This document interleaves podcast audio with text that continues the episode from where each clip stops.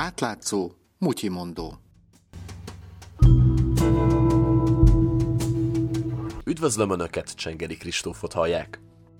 Hatékony-e az Orbán kormány egyik új szervezete, a Nemzeti Védelmi Szolgálat? Erre a kérdésre kereste a választ az átlátszó egyik nyomozása. 2011 eleje óta ugyanis ez a szervezet rövidítéssel az NVS védi többek között a rendőrség, a NAV és más állami szervek állományát a korrupciótól összesen 130 ezer embert.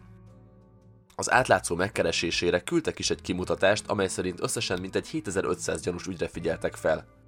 Csikász Brigitta, az átlátszó újságírója.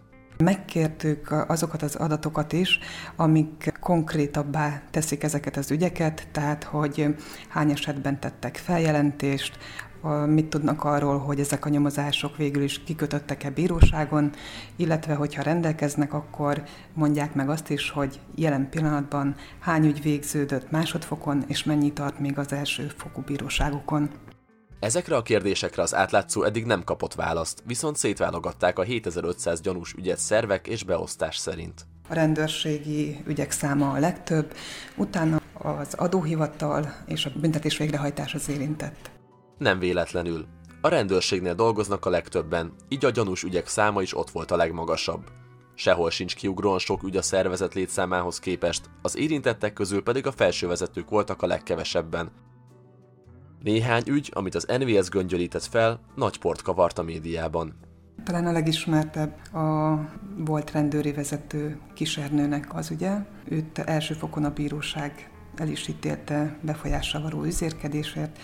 Emlékezetes, hogy az volt vele szemben a vád, hogy pénzt kért azért, hogy a Kocsis István, a volt MVM vezér ügyét elsimítsa. Kis Ernő volt dandártábornokot Kocsis jelentette fel, Állítólag pénzt követel tőle azért, hogy magánál Pinter Sándornál járjon közbe kocsis hűtlenkezelési ügyében.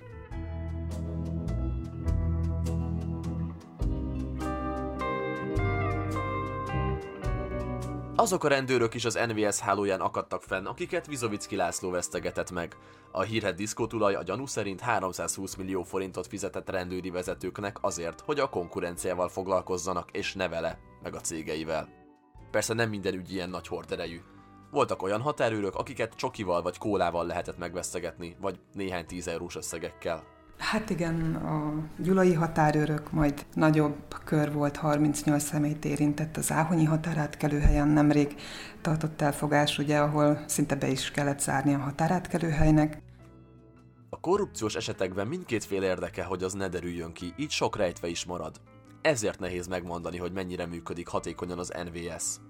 A korrupció a közfeladatot ellátó szerveknél igenis létezik. Az, hogy mennyi a valós ügyek száma, azt nem lehet megmondani. Ezzel a témával foglalkozó kutatók, akikkel beszéltem, egytől egyig azt mondják, hogy nagy a látencia, és hogy itt nem lehet igazából becslésekbe bocsátkozni. Csikász Brigittát, az átlátszó újságíróját hallották. A mai mutyimondót Csengeri Kristóf készítette, közreműködött Mangatilla.